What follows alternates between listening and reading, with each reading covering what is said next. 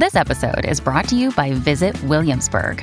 In Williamsburg, Virginia, there's never too much of a good thing. Whether you're a foodie, a golfer, a history buff, a shopaholic, an outdoor enthusiast, or a thrill seeker, you'll find what you came for here and more. So ask yourself, what is it you want?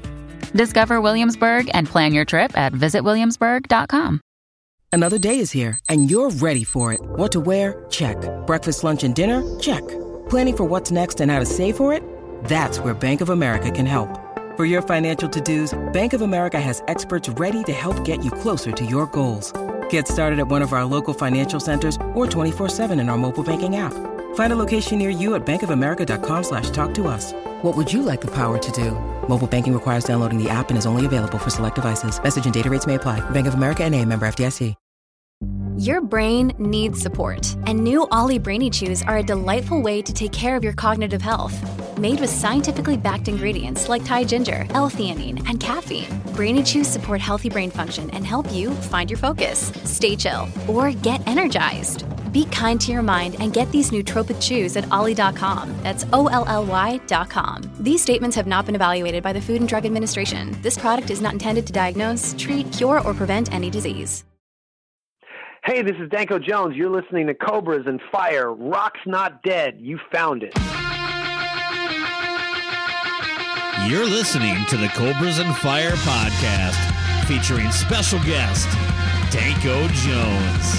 The time is now, you gotta jump off the. Things are turning,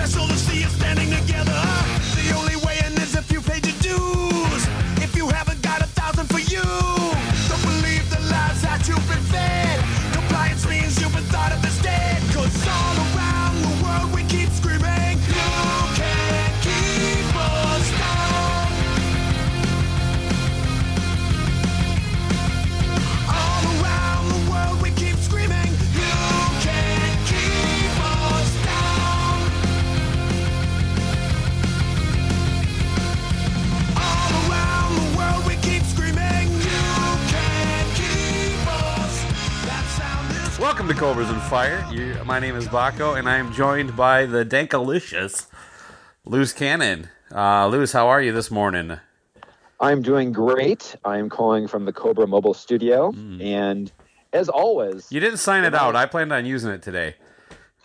say it again. Oh, you did? You didn't sign out the, the Cobra Mobile Studio, so uh, I need you to return it uh, stat. Okay, that's fine. I, I I did. I forgot about looking at the looking at our uh, our reservations. The protocol. day. Yeah. Well, anyway, well, I you know as I always do, um, I am actually calling from a parking lot. Um, I was about to rent a car because we are having car issues, and there's there's a huge line. So I, as always, when I'm in a situation where I have to wait, I immediately go to my car and think, can I record a podcast right now? That's I do that basically. You know, I, you know, anytime I use a public restroom. Sure. You're like this another opportunity. Uh, Five minutes, bust out an episode. I gotta take So a poop in total wine. Let's give Luz a call. Anyway, uh, yeah, what are we here to, to intro here? We're introing some some Danko, yes? Yeah, you know, one of the guys. Uh, well, he's clearly uh, a pretty prominent fixture in, in our podcast history, right? I mean, he had a lot to do with us getting together and all that good stuff. Uh, Yep. And, and we're both big fans, that kind of thing. Yeah, he's just basically a spirit animal. He's kind of like the the example of you know if you want to just define just pure rock and roll, just say put on a Danko album. It's got all the elements of kind of what this this podcast uh, has. You know, a little bit of old, a little bit of new, but it's all it's all there. Right.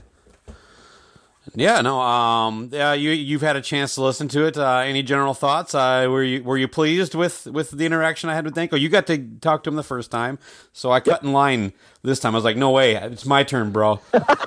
That's right. No, it was great. I was glad we got to in this uh, album promotional cycle. I will. I'll before I go to the interview, I just want to say this much. His album coming out is called Rock Supreme, and I have heard uh, he's trickled out four singles since the end of last year. I will tell you this much: those first singles already, I was like, this is going to be um, from production, and, and I just dug them so much. I was like, this is going to be the best since Below the Belt, which is my favorite. But then on the beginning and end of this episode, you played two I haven't heard, and I'm like, that sealed the deal. Those 6 right there, love them. I love those two you put on this episode more than the other four. I, yeah, the my, my my three favorite tracks uh, on the record are not the four he's released, and I've enjoyed the Just four he has. So yeah, it's uh, Yeah. it's uh, you know, I, it, it seemed like. Uh, fire music and then Black Cat kind of we're, we're we're stepping back into the right direction because and he talks about it in the interview, kind of being at a low point Yep. uh, during uh, what's like Black gives way to blue. What's that record called? Rock and roll Rock and roll is black and blue. black and blue. Yeah. Yeah, so that you know, and uh, I remember that was like the first Danko record I bought, so it was a little disappointing for me, you know, because I, I I you know listened and streamed some stuff like on YouTube, but uh, this is really before streaming services took off as much. Sure. And uh, so you know, it wasn't. I was a little disappointed. The first one I buy is kind of a fucking turd. Yeah, I'm glad you came around to that because I think you're like, ah, it's pretty good. But yeah, at the time, I thought, well, you know, I was really, you know, I was really enjoying this. I had this new euphoric sense of like I'm finding new music again, you know, uh, Sure. and so some of the, the like, because I had, you know, uh, some of his earlier stuff, you know, he had videos on. And those are the, the big tunes, right? So I kind of carried that into Black is Way to, or Rock and Roll's Black and Blue. But Sure. there's a few good songs on there. I just, There's two. There's two good songs. There's "Beautiful Day" and there's uh, uh, the last track, the the God. yeah, I believe in, I believe in God or whatever. Yep, yep. But uh, anyway, but the, the point is, is that the interview is great. I mean, I'm not going to even reveal it. There's a couple podcasts I've already subscribed to from his recommendations and, and things like that. And uh, I think he was very honest with with the ups and downs of his his career, touring. Uh, you hit a bunch of different things, and I think it's it's great. Also, I always say is you passed the douchebag test because I think you were only slate, slated for 25 minutes to a half hour, and you're with him for about an hour. So Yeah, well done. to, yeah, no, it was uh, it was a good loose chat. Uh, you know, I mean, and that's kind of the, the way I that, that I think I, I find more enjoyable to listen to. So I'm always happy when I when I can accomplish that. So yeah, I'm pleased with the way it turned out, and uh, I guess I think everybody else is going to dig it too. I, I will make one correction. I I incorrectly said the article I wrote for Decibel Geek was called "The Greatness of Danko Jones." I was trying to to say that I wrote the article, and then the first episode that we did was called "The Greatness of Danko Jones." Sure. Anyway, and then I, it came up later, and I just kind of rolled with it. So, uh, for anybody listening, there is no article that I wrote. It was, I think, it was a record review for Danko that got your attention, and then one of the very first two episodes we recorded. I can't remember if it was bef- the first one or not, but was the greatness of Danko Jones. Yes. And yes. don't go So back it- and listen to that. no, no. We, we, we say uh, the first, uh, ah, at least start at episode 15 to 20 forward. Maybe the Motley Crue, Yeah. all things end with Chipotle, all bad things eh, forward. But uh, you go further, that's kind of like uh, our Harder Than Hell production uh, uh, era. Pretty much, yeah, yeah. We're we're still uh, we, we're- were uh, ignorant jackasses. Now we know what we're doing, and we're jackasses. So Correct. We refined, we Yeah. refined the, uh, the we refined the stupidity. yeah, there you go, there you go. Yeah, I got nothing else to say to you. Now let's get down to some Danko. When she got that look in her eyes, she'll hypnotize. The whole room succumbs to her fire. She's more than fine. And me, man, well, I love the song and dance. Fall in a trance. I get the feeling it's in season to start retreating on her advance.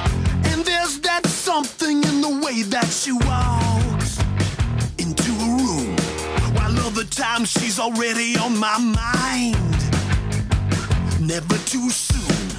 I can tell it's all a disguise when I see the glint in her eyes, makes me fall even harder. I wanna tell her I don't wanna be here. I wanna be with her tonight. Everybody says the girl's no fun.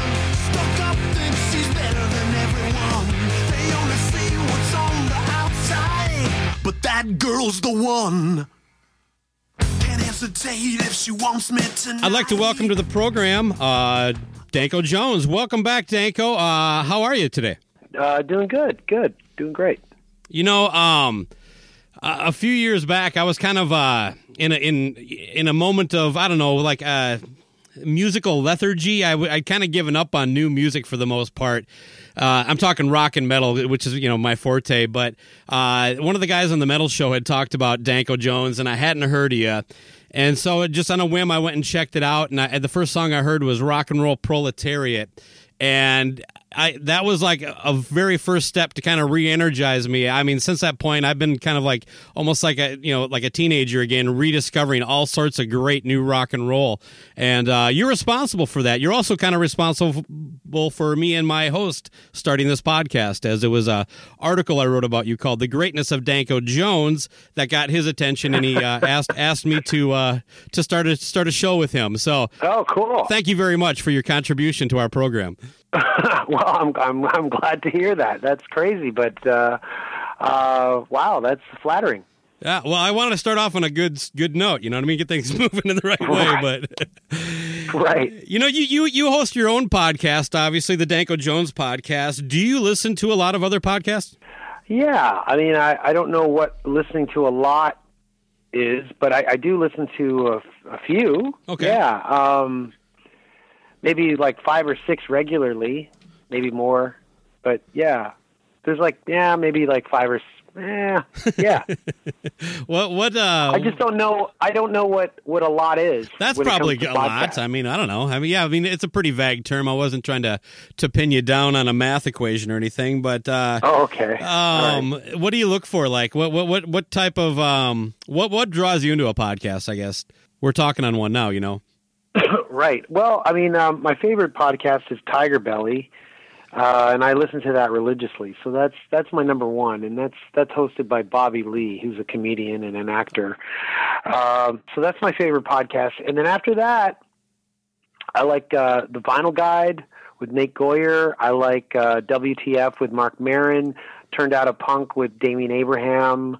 Um, I listen to a I listen to a Canadian centric podcast called Canadaland. And there's another podcast, it's a music podcast called Famous Lost Words.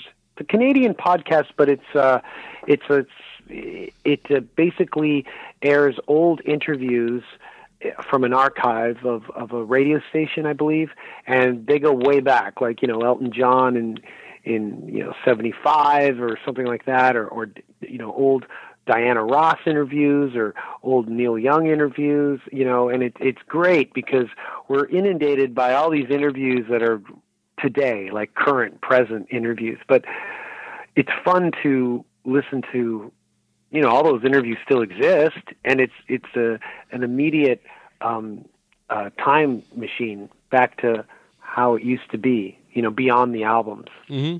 So that's that's called famous lost words. Famous lost. I also words. listen to, yeah, the Jasta Show. There's a, another uh, podcast in the UK, Life in the Stocks. A friend of mine does a Nick Flanagan weekly podcast. Um, yeah, yeah, those are pretty much it. I think. Oh, and the Henry Rollins podcast I listen to. I like that one a lot. yeah. Well, you know what? You, you kind of touched on a couple things just in, in the in the podcast you um, that you're interested in. That uh, I've noticed, obviously, with your writing and, and of course your podcast and your music, that you, you definitely you you come across as um, one of the most passionate and self aware rock musicians out there that I can think of.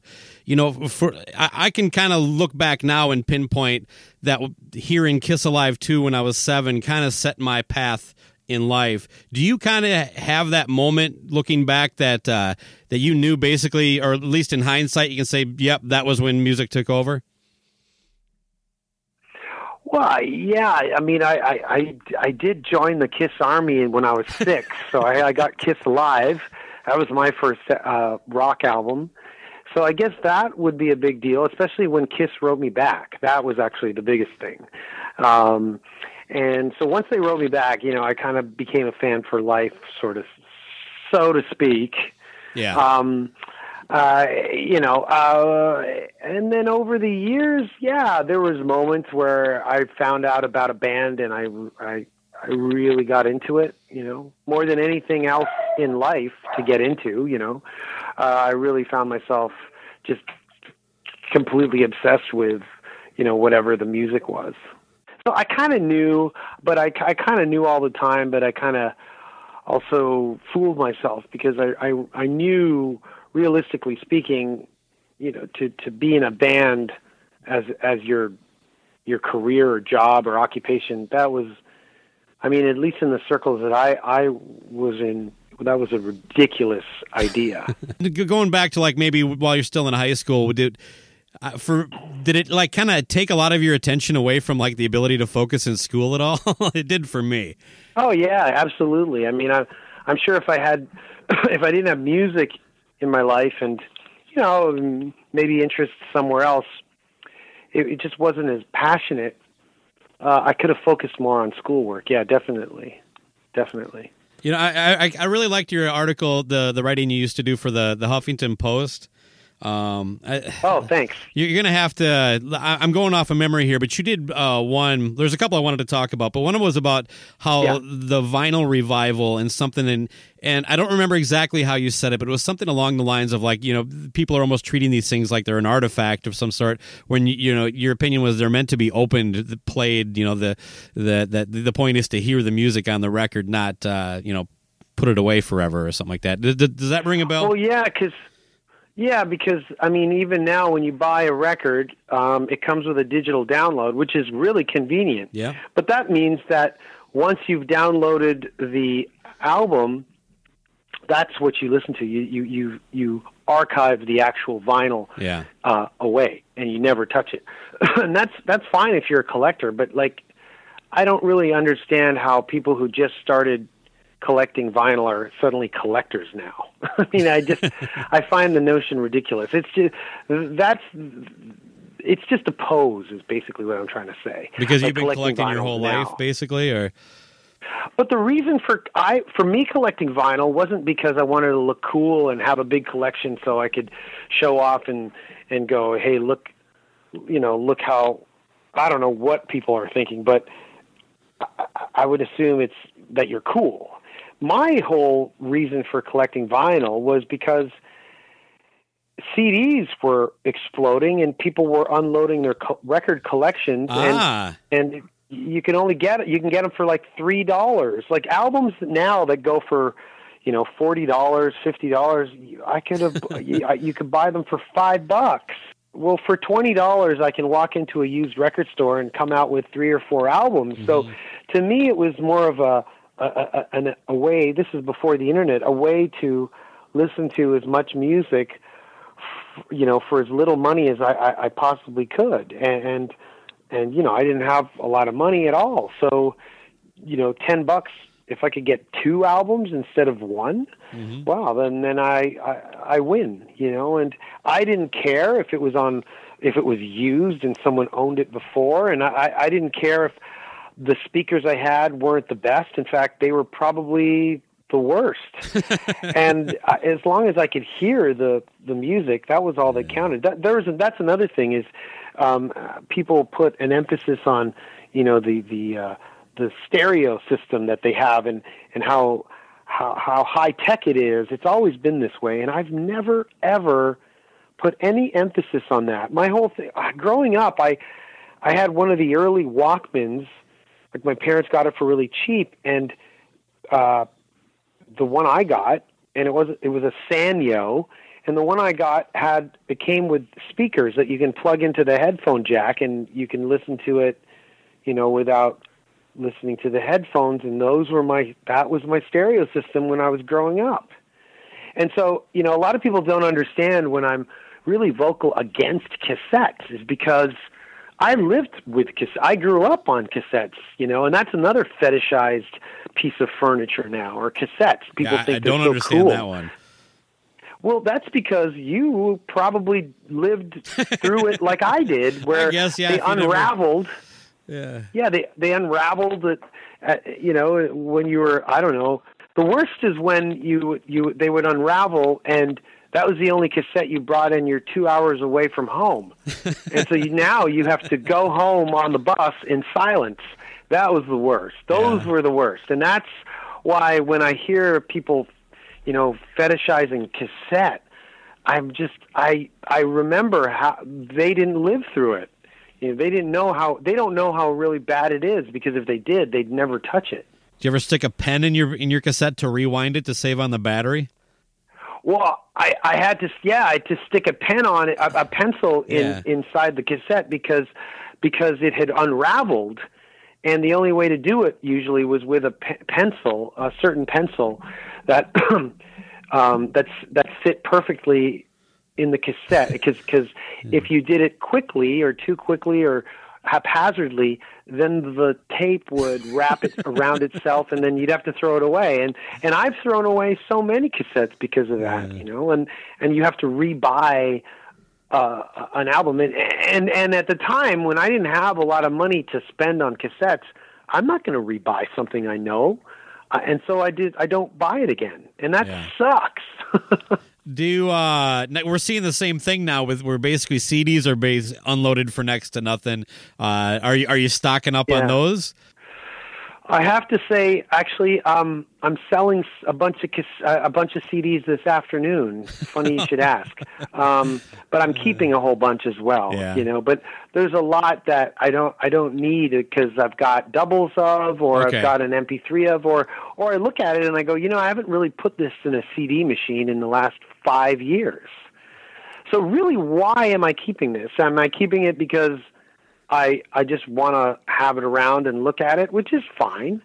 But I also like, I mean, you know, I don't know. I, I've reached the point in my life where, you know, I, I don't need to keep it just because it is what it is. I, I know what it sounds like, and I have quick access to it by other means. You know, the vinyl thing is different because I grew up, well, fascinated by it, but also it's part of a ritual that I grew up with that is very psychologically um, relaxing to me. We talk about that a lot on the show. The whole the act of like you know the, th- pulling it out of the sleeve, placing it on the platter.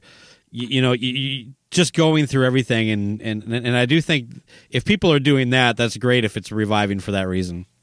Yeah, I mean, the, you know, I, I say that about CDs. How I, I I don't need to keep it because I can listen to it somewhere else, and but I do that with vinyl. Though the funny thing is, I do that with vinyl. Like I I, I have vinyl that I haven't played in years, but I I'm never going to get rid of it.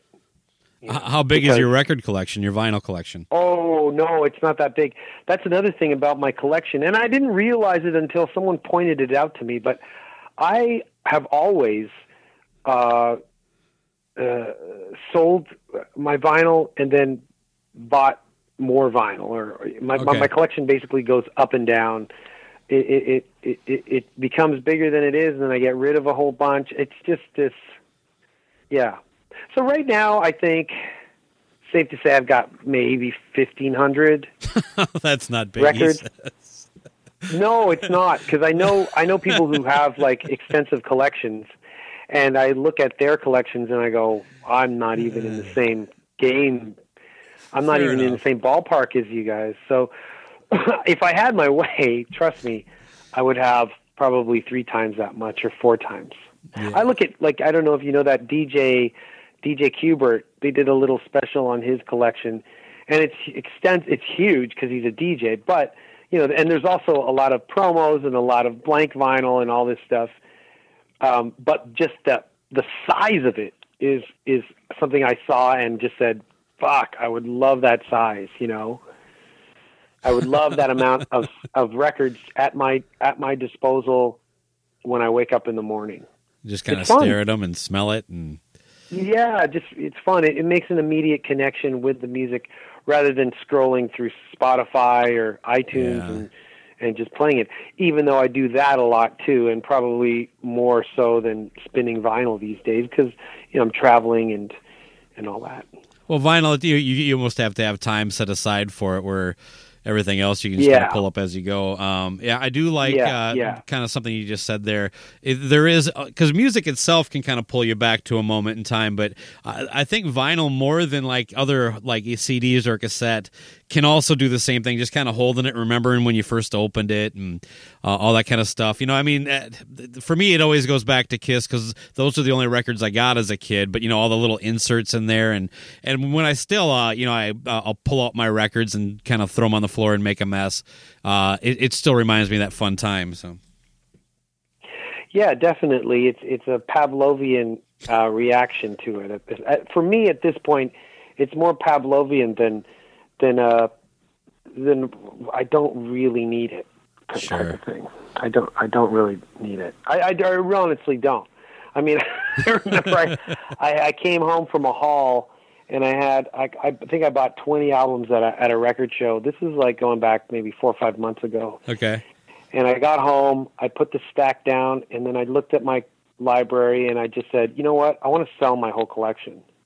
And the person I said it to just said, you just came home and you bought with 20 new albums, and now you want to sell everything.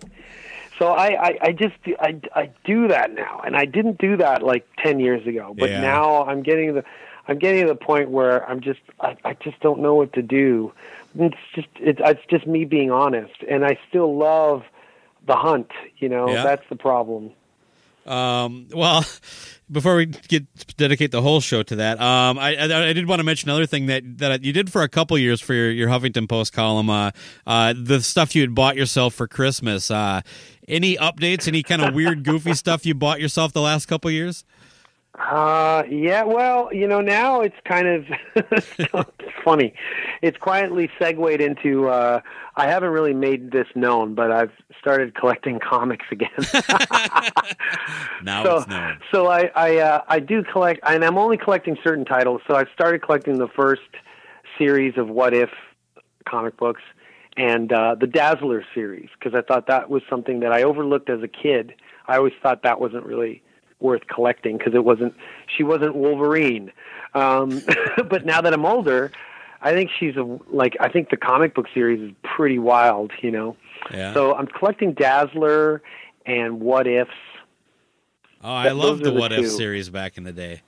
Yeah, yeah. There's two. There's there's a, been a few series, but the original 47 issues. Yeah. That's the one. And then when I'm done that, then I'm I'm fucking done that. I'm not going to move on to the other series. I'm just I just want those 47. Awesome. And I might. I'm toying with the idea of starting to collect ROM comics because that that was another series. It's all like late books that I seventies, never- eighties era stuff that you're talking here. Yeah, like you know the robot ROM. I always overlooked that. I thought that was again, I that ROM with Dazzler. I thought those were pretty lame um, characters when I was a kid. But Yeah. now that I'm older, I'm like, wow, this is pretty cool actually. So um, I'm I'm toying with that idea, but I don't really care if I don't either. you know what I mean? Sure. I don't care. So and and and the Dazzler thing, I'm not like driving to comic book shows uh, outside of town to to find this. You should. I, I, I if I'm just you know if I'm walking by and or if I'm if something's happening in town, then I'll I'll I'll check it out. Okay. Oh well, you, you, your column though is responsible for me almost immediately tracking down a bootleg Casablanca T-shirt that I paid way too much for, but was super happy to get. Never even dawned on me that I'd like something like that until I read your column, but love it. Oh man, you can find the Casablanca shirt like a new one. You don't have to get Yep. a vintage one, but No, that's what I got. Yeah, but it was like I don't know. After shipping, it was like almost forty bucks, but whatever. Well, yeah, that's that's the reason why I don't go on eBay anymore because I mean, at least in Canada, for some reason, the postage has ja- like they've jacked up postage and handling. It's crazy now. Huh. I don't buy vinyl on eBay anymore. I haven't logged on in in maybe two years. Okay. I, I, it's just pointless because you can buy an album for you know let's say fifteen twenty dollars, but postage is like thirty dollars. It's ridiculous. I I I'm, I just refuse. So Yeah, I sent just how it uh, I sent a package to a Canadian friend of mine about a year ago, and yeah, you're right. It wasn't very heavy, and it was like 25, 30 bucks or something like that. It was kind of ridiculous. It's ridiculous. Yeah, it's it. I you know I I don't get it. I did want to talk to you about Kiss a little bit because it sounds like, well, we, we share at least a similar level of passion for them. Um, do you collect Kiss at all? Like their their, their memorabilia at all? Yeah. Okay. So here's the thing. Kiss played last night in Toronto. I didn't go. I, my my fandom is not. I didn't even know they were playing. To be honest with you, my my fan, someone texted me. You should have been and opening. he said, uh, Well, yeah, he he, he texted me and he said, uh, "Are you here?" And I go, "No, man, I'm at home." uh, but um, uh, I I am a fan, uh, but I'm not. My fandom isn't blind. Oh yeah, same here. So I, yeah. So I know there's people who who will buy everything, and I, I'm just not. You maybe when I was maybe uh, maybe ten years ago, or you know even further back, I would have bought stuff that I could, anything, but I don't need it. You know, once I got the um, history books, Mhm. I'm done. I'm done. That's all I need, really. I don't need. I don't need anything. That's a else. good spot to check out. Yeah, you know, like I, what else is there after that? Especially Kisstory One. Nobody needs Kisstory Two. um, but Kisstory One was I wish you would have told me that before I bought it. Yeah, it's garbage, isn't it? It- it is pretty garbage. But you know, just having those two things, I don't need anything else. And I also have the uh, the giant co- Kiss comic book compendium hardcover they put Yeah, out. okay, I know what so you're talking those, about. I don't need anything else. I, I don't need. I don't need a T-shirt. I don't need like. I don't know. And and plus, I honestly feel that it's like I I don't I can't- ah, with Tommy and Eric. It's they're cool and very capable musicians, but they're if they're to join Kiss, they have to have their own makeup, and that's a big thing to me. Me too. I, I really feel I just because because when Eric joined and when Vinny joined, they had their own makeup, and that made sense to me. I accepted them easily, easily. I Yeah. easily accepted them, but you can't wear Ace's makeup. That's that's Ace Frehley's makeup. If they set the precedent when when they made Eric the Fox, they set the precedent. I'm not going by my own rules. These are the rules they set. So that's just how I feel. yeah, Um, so, yeah, I'm I'm not into it, man. I, well, I'm just not into it. I'm just not into it. I and you know the new music is is cool, and they can do whatever they want. It's their band. It's not mine. yep. But I don't have to. I don't have to be like a huge booster like I was when growing up, and and like I am up till about I don't know, like lick it up asylum. Like that's where I I pretty much say bye. I like revenge, but that's about it. Okay. Um, I, I, I would have been happy if they would have just walked away after the first farewell tour. Um, that would have been a nice Yeah, way that- to end for me. Yeah, and and I I do believe that they would have enough money to last a few more lifetimes, so they wouldn't have to work. Yeah, even if they gave some of it to Peter. Uh, Yeah, well, yeah, yeah, but you know, whatever. I don't know if you're aware or not, but they have a like a like a a, painter of some sort as an opening act right now. Like he comes out and paints a big mural for 15 minutes. I did not know that. I we talked about it on our show. The reason I bring it up and the reason I said you should be opening, it's like you know Gene Simmons made that whole rock rock is dead spiel. It would be nice instead of a painter, maybe you did something about it and give it like a, a younger band or somebody that isn't on their level a little bit of an exposure. You know? Uh, yeah, that's a good point. Um, I guess they would argue back that they have the Kiss Cruise for that, but I guess yeah, the they, they they do bring people on there. So I yeah yeah. I mean, yeah, he's another character that has turned me off of the band. I'm, I'm just not really into what he's said, the, the different things he's said about different topics and subjects. Whereas I believe Paul Stanley carries himself with more class, like little bit. Yeah, so I, I I'm more Team Paul, but uh, and I have nothing against Eric Singer and Tommy Thayer. I think they're they're great Sure. musicians and everything, but but I yeah, those are that's those that's what I feel like. That's those are my my problems with the band or issues or what have you. Well, let me switch gears a little bit and ask you. Um, this is something that that I, I thought was a curious topic to bring up to you. Are there bands or records that you really love that you also understand why a lot of people don't agree with you? Like they either hate them or dislike the record. Uh, An example for me would be oh Yeah. shoot, um, like I really like the the the sound of "Hotter Than Hell," but I, I I get why people think it sounds bad to them. Or Oh, are you talking about Kiss? The, Well, the no, just in general. I just I, we were talking about Kiss, so the first thing that pops into my head is a Kiss reference. There's a lot of bands that that that I like that I understand why they were. Well, you know what? I, Tommy Thayer was in Black and Blue. I really enjoy Black and Blue a lot, uh, but I get why they didn't turn into Bon Jovi. If that makes any sense. I, I- get why. Right. Do, do you do you do you have that same self awareness with things that you're very passionate about, or do you almost think everybody else is wrong? Oh yeah, uh, okay, I get you. No, no, I, I understand why you know I like certain things, and I I give it up to the fact that you know my taste is just just not very popular. So I I'm resigned to that. I'm I'm totally fine with sure. Yeah, lots of stuff I like that people don't really like, and and sometimes I'll even say like, oh, you won't like this. This is terrible. but I love it. a lot of rock and metal fans can be very, you know, I don't know, uh, boisterous about their their their their their favorites. Sure, but I mean, I understand why people don't like Metal Church or Queensryche, but I do. You know, certain, certain there's certain albums I do. In fact, before I called you, I was listening to Queensryche. Did you- why I don't know. Which record in the new I one? by don't know, but I I was actually just listening to Operation Mindcrime. Okay.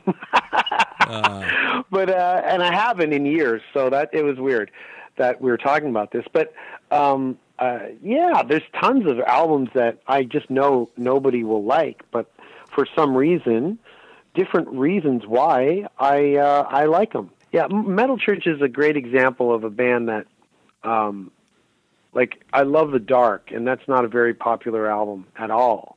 No nobody I know likes that band or likes that album. So I get it, but I love the album, and I, I, I- I really do genuinely like Metal Church. okay. So I get it, you know, sure. Um, uh, what about like uh, when it comes to your your own music? Uh, you know, you, you get it's very fun to talk about music, but when you create your own music, you kind of put the same kind of like uh, I don't know judgment, so to speak. I don't know if that's the best way to describe it, but when you look at your own records, do you go, ah, Danko kind of missed it on that one, or you know, like because the fans will really dissect everything. Oh yeah, sure. I mean, uh, we're our greatest critics. I mean, I think you ask most people that, they'll tell you. Um, yeah, I, I, I, what I don't like is when you know we're in a room or in some place that's public where there's a stereo system and whoever's there decides to start playing a a, a- mix of our songs. Oh, Um, then I just I, I I can't even concentrate because then I start fixating on the sound and and if it's any good. Um, and I don't like to hear it back publicly like that. I, I can do it privately, but I can't do it publicly. Um, and sometimes you know the errors and the mistakes and you know start start really sticking out for me in in those situations. So it's hard for me to listen to like our albums in that setting. Um, but yeah, like there's albums in our discography that I I think we missed the mark for one re and I sometimes I can't go into it publicly why we did, but I know why we did, you know, and I privately I could we all know why. You know, I, I think Never Too Loud was a a weak album. Um, the mix was terrible, uh, but the demos were great. If everybody had you know heard the demos and we had stuck to the demos, then it would have been uh, a great successor to Sleep Is the Enemy. Um, rock and roll black and rock and roll is black and blue. Uh, that was the result of um, a recording session that was rife with tension and arguments, and it just wasn't cool. It wasn't a good. It wasn't a good time. I, I had a terrible time. JC had a terrible time, and there's a lot of takes on that session that were rushed. Um, it was just terrible. It wasn't organized well time wise. We spent too much time talking about stupid shit when we should have just been like recording. sure. And then there's other albums like Wildcat and Fire Music and, and our new one, A Rock Supreme, where maybe it's because the well, I know it is because the vibe is better in the band. We all laugh and have a good time together, and we don't have to talk shit out. We just get to the business of making some rock with really talented people who are helping us, like of course, Garth Richardson and Eric Ratz. I mean, it just makes a better album. You could just concentrate on fucking tones rather than like, I don't like how you spoke to me about my, you know, my take uh, playing my instrument yesterday. Like that shit you know and that only happens if there's someone with a huge giant ego that is you know like a you know as fragile as you can imagine. And so everybody has to walk around their ego. And that's happened in several situations several times over the years in our band. For one reason or another there's always been one person that kind of fucks up a really possibly great situation.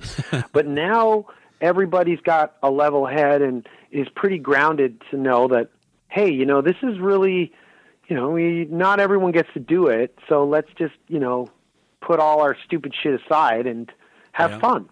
It sounds really boring and lame to to spell it out like that but that's the truth. Like walking into a session in the morning and everybody's kind of like trying to crack each other up is a great start and then you just get on with the business of making music uh, i don't mind arguing about songs like sections and parts and I'll argue whether we should have this section here or not. Like that's a great positive argument to have. Yeah, trying to But- trying to better the product. Yeah, like that's a discussion that's worth having, but I don't care like there's been times where I I can't believe I mean it I just if a camera had recorded this it would have been a great sitcom. Def, definitely. So what ha- what the results are is speak for themselves. I think you know the last three albums that we put out, Fire Music, Wildcat, uh, uh, Rock Supreme, are I, I I can I can stand by them and I, I really love them. All the rest of the albums we've put out, I love as well. Even Never Too Loud, but I love them for different reasons. A Rock Supreme, Wildcat, Fire Music, I just you can throw that on the stereo and I'll be like, yeah, that's a fucking great album. I can I I I, I want to hear it objectively. And Born a Lion, I, I I love, and and We Sweat Blood, I really loved, and Sleep is the Enemy, despite the craziness of the recording, I still think we came out with a great album. That actually was pulling a rabbit out of a hat, to be honest with you, uh, for a variety of reasons. And Below the Belt was a great album as well. Uh, well, let's talk a little bit about the new album. I can give you my objective opinion. Um, at least it's somewhat objective. I I did write an article called "The Greatness of Danko Jones." Um, so uh, I don't know how objective I can be. Uh, I, I'm, I'm a bit of a fan, uh, but to me, it's it's it's it's easily my favorite record since probably Below the Belt. Um, I, I- think. Oh, cool. I, I think you know almost every song. It's I'm on a hot streak with new music this these last few, uh, few months. This I'm getting these records that after I digest a few times, like my favorite song moves around a bit. That's always encouraging. You know, like well when you Right. start digging into to something else, and this record has done that with me. You you you, you released Dance Dance Dance, but to me the most danceable track on here was um uh, Party. Yeah, that was definitely a dancey type song. I mean, we actually toned it down from other mixes where it was like it was there was no more rock on it. it was like That'd be fun where hear. the fuck is the rock? so um, It's got a little bit of punk yeah, in it that- too, though. That oh, Yeah, yeah. Yeah, sure. I mean, uh, I think I'd like to think a lot of our songs have a, a lot of, of a punk rock uh, influence to them. Sure. Um, definitely. but I, I, I, I we, we this album's different. Like we've already released four singles in a weird way. We released "We're Crazy" last year. "Burn in Hell" we released at the top of this year, and um, or the end of last year, and then we released "Dance, Dance, Dance," and then this week we released "I'm in a Band" as a lyric video. So there's four videos to go with this album before it's even released. There's a video for "We're Crazy." There's a video for "Burn in Hell." There's a video for "Dance, Dance, Dance," and there's a video for uh, lyric video for uh, "I'm in a Band." Would you like to uh, explain to the listeners what I'm in a band's about? oh, the joke. my anthem. I, I, I realized it after we had finished recording it. I, I, I do back all the lyrics, and uh, yeah, it's uh, No, it's it's, a fun, catchy tune, wanting- man. It's a great, great record opener. Yeah, I think so too. I don't sequence the albums. JC sequences it, and that one just jumped out. It was an obvious choice even before he sequenced it. I think we all knew that this was going to be the opening uh, track. Okay. Um, I a couple other standout tracks for me. I really enjoy that girl, and uh, great way to close the record with. You can't keep us down. Uh, love them both. I mean, Oh, the, cool. the album's great, but those are the three that really hit me. Oh, cool. Uh, yeah, uh, it's interesting. A lot of the, a lot of people who are like really into rock are are are mentioning that girl. I'm glad. I mean, it's definitely a Thin Lizzy vibe to it. Yeah, there you go. Um, yeah, but uh, yeah, it's interesting. A lot of people are mentioning that girl. Uh, and uh, it's also encouraging as an American citizen to see you at least hit some tour dates in the United States. Do we think uh, is there any chance a, a more wider spread Danko Jones tour is going to come through? Yeah, well, I mean, we get all these comments, you know, um, online about how we never tour the states and and how oh, do you hate America?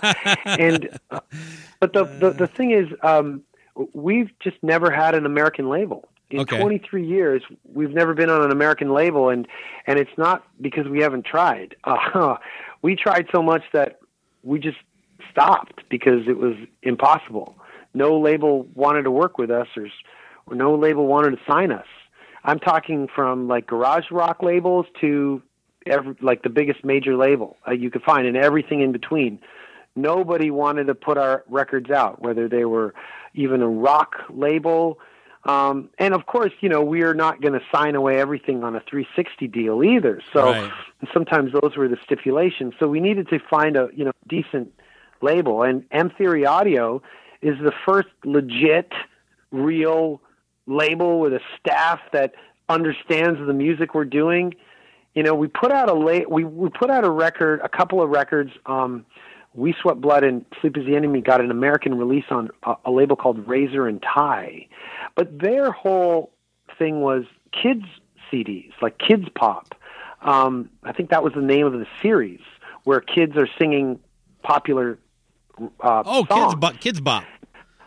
Kidz Bop, Kidz Bop. They do the Kidz Bop series. So Really? signing us and then signing a, a, a band called the Giraffes out of New York City, they were taking a stab at you know more heavier bands and trying something different. So we were encouraged. Plus, there was someone at the label who was a big fan of our band. So we thought, okay, but that kind of you know fizzled out, especially when you know age old story. He left the label Yeah. almost immediately. So that left us in a lurch, and so that was pretty much the only American label we've ever really been on, and it wasn't very fruitful. So if you don't have an American label, you really got no, uh, you have you, you have no one in America who will fight for you. Um, so so there's there's no reason to go there because America's like 50 countries in one country, and you need the manpower and the money to take it on. You know, a lot of people think all it is is us. Oh, we just like call up some club and then we play a bunch of shows and people will show up. Nobody's going to show up if a label isn't behind the band, pushing the band, and getting getting the word out. We can't do it from home. We're too busy touring in other places. We can't do five things at once, you know. So it takes a team behind any band. Uh, if, if whatever band you know that is beyond your, you know, regional area that you've heard of, a hundred percent they've got a team behind them. Whether that team is like one person or ten people, they've got a team behind them that is calling and emailing and, and pushing for them. And and that's something we never really had, even when we were on Razor and Tie. And then of course all the years in between when we weren't on a label at all, there's like we would still do some dates in America and you know we lose money. And if we lose money that's the bottom line. We can't be a band anymore. It's just it's as simple as that you know? Now if a band like Kiss are not touring America and they're touring everywhere else and you everybody knows they have the means to and everybody would show up to the gigs and everything then you can start throwing out accusations that maybe they're avoiding America but for a band like us, we have no power, we have no sway, we're not known by anybody. And we need people like, you know, Don and Jim at, at that metal show have been, you know, our biggest boosters in the heavy community. They in America, they've they've turned on more people onto our band than any record label or any you know magazine or or or video channel ever could or did. They they they're like really responsible for you know getting our name out there in America. But even then, you know, we're a casual mention from them. They're not you know pushing us 24 hours a day. So you know whoever they can glean from a mention of our band, that's great. But they're they're just you know doing their own thing. So it's, it's been hard, uh, and so luckily for us, we've got you know places to play. We, we can tour Europe, we can tour Canada. Yeah. There's other other countries as well, other continents. So we're okay. And where in Canada are you? Are you is it Toronto? Yes. So if you if you want, I can meet you at the Minnesota Canada border, and I can drive you down to the Twin Cities here. We'll pu- put a show on in my backyard. Well, just to get to the border on the Canadian side for from our part, if we were to get in a van, it would take us three days. okay, It's insane. that's right. Canada's pretty And- big. and Yeah, we we played Minnesota. Um, yeah, with Volbeat, uh, I know. Yeah, but we did our own shows there. We we played it a couple of times. Okay. Uh, Minneapolis, yeah, and and so uh, yeah, it was uh, you know lightly attended because nobody knew who we were. You I know, hadn't so heard of you yet. we yeah, so we spent tours and tours like doing that shit, Yeah. and no one showing up, and that can break a band if you know that's all they've got on their plate. But luckily, we would we would just go, you know, okay, we got a week of this, eat it, and then we can go Sure. do that tour, and that tour will will be a hell of a lot more productive than this one. But let's just get through this. So we've done the American tours. It's just nobody showed up, and then and and then we get accused of avoiding America. So it, it's been a hard, kind of weird tightrope to walk. Yeah. Well, I just uh, I I want to make it clear I was not making any accusations. Uh, I, I just no, but it, it has to have be stated. Bec- yeah, it, it has to be stated because now that you know M Theory Audio is, is putting out the album and behind the band, now I can I can I can say to you there there's a good chance that we'll Oh, cool. hit we'll hit you know where we need to hit in America. We did the West Coast. We got to do the East Coast. We we we got to do uh, you know Middle America. We, we you know we got to do it. You you mentioned something when you were talking about Razor and Tie that reminded me of something else you had said at some point. I heard you mention something along the lines of like um, it's it's almost a bigger challenge being in a straight up rock band than a metal band. Uh, is do I have that quote right? Yeah, because um, a met- being in a metal band or a punk band, even an indie rock band, whatever that is, um, there's an infrastructure behind that. There's a scene in a community that helps support it, or at least puts you in the right context. Okay. And when you're put in the right context, you automatically get, if not a fan base, a certain amount of curious listeners. Whereas a rock band, ha- there is no community in hard rock music um, the way there is in metal and punk. There's no there's no community. There's no infrastructure. There's no websites dedicated to it. There's no festivals dedicated to it. It's simply like, you know, the token rock band on a, on a festival, or it's you know co-opted by mainstream outlets, and it they just say the word rock, and it could be anything from a dance troupe to you know a, a pop singer to a heavy metal band to a kind of a soft rock band like a 10cc type thing. That's called that's rock music. Chicago late late chicago era music is is rock music to people. And then motorhead is rock music to people. So there's no real definitive sound like there is for heavy metal. Even within heavy metal you take any like take um Deafheaven or or or Death Spell Omega or or uh, Emperor. That's still that that is as wide and far from a band like Metallica or Anthrax, um, but it's still under the umbrella of metal, so it's still within the community. So you can have disparate sounds within the community, and, and it still has its the fan base remains, and you still have at least, if anything, curious parties who will check out your band. Whereas in rock, there's nothing like that. Even though you know a band like King Gizzard and the Lizard Wizard um, sound a million miles from, uh, at least in my to, to me, a million miles away from like let's say Greta Van Fleet.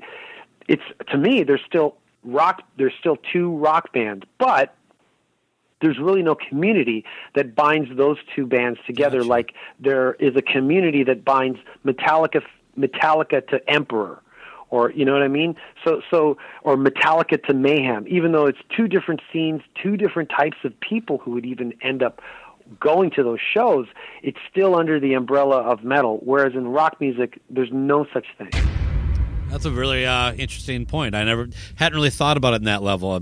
I, I was in a rock band that that never had any success for 20 years. Maybe that's why. Yeah, it's hard for a rock band just to call yourself a hard rock band or a rock band these days. It's better to call yourself like, oh, we play, you know, very spec- specific specific type of music. Like we we play like black metal. Okay. Okay, well then, man, that's you have suddenly a community behind you. You know. Well, Danko, it has been a pleasure. Like I said, uh, you are responsible for a lot of positive uh, things happening for me personally in music, whether it be this podcast, discovering a lot of new music, or just you know, reopening my eyes. Um, so, thank you for coming on the show. Thanks for having me. I, I d- didn't know about your article, but I, I'm I'm uh, glad you wrote it. Thanks. yeah, it uh, it, uh, it it did, did open a few, at least a handful of doors for me. Um, the new album, Rock Supreme, is due out on April 26th. There are four songs you can check out now, and I just mentioned three other ones for anybody listening that I think are great too. So if you like those four, odds are you're going to dig this record. Uh, all the best with this, and yeah, we'll keep uh, tabs on the tour dates. And if uh, if you get within a few hour drive of me, you can uh, plan on seeing me in the front. oh, cool. Yeah, and um, chances are better than in past years for sure. That's uh, that's that's obviously uh, music to my ears. Thank you very much, Danko. You have a wonderful rest of your day. Cool. You too.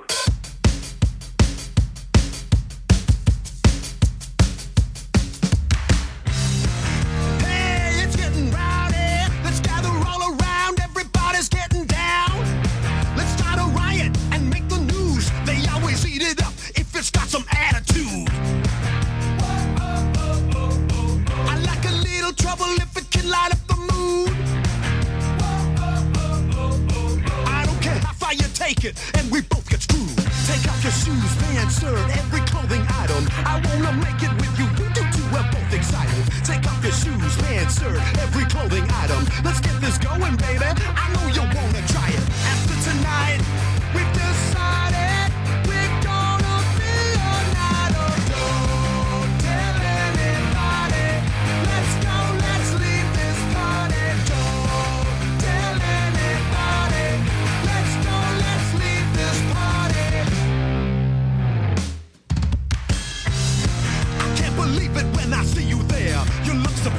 sophisticated. I'm feeling debonair.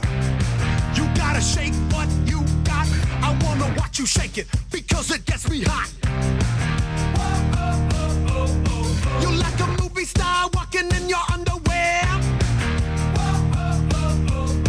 I'm very terrified. I gotta grow a pair. Take off your shoes, pants, shirt, every clothing item. I wanna make it with you. You. We're both excited. Take off your shoes, pants, shirt, every clothing item. Let's get this going, baby. I know you wanna try it. After tonight,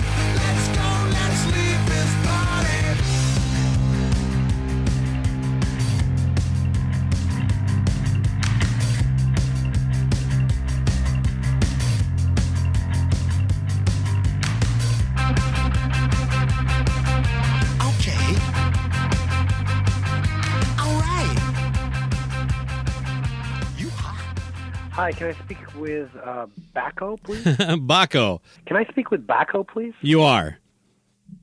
Oh, hi. How you doing? My name's Danko Jones. We're supposed to do an interview at 12:45. It's NFL draft season, and that means it's time to start thinking about fantasy football. FantasyPoints.com features industry leading experts and prognosticators using proprietary hand charted data to help you score more fantasy points. FantasyPoints.com is the place to go for whatever kind of fantasy football you play. Whether you play fantasy football, daily fantasy sports, or do a little bit of everything, Fantasy Points has the meticulously researched content to guide you to victory. And why wait for the fall? Fantasy Points also covers the new spring football league, the UFL. Join the guru, John Hansen, Scott Barrett, Joe Dolan, and other massive names in the fantasy football universe with an exclusive offer. Use code Pantheon for 15% off any fantasy points package, including the all in package, with access to every article, tool, and data nugget that Fantasy Points has to offer. That's fantasypoints.com and code Pantheon for 15% off at Fantasy Points. Fantasypoints.com, code Pantheon. Score more fantasy points.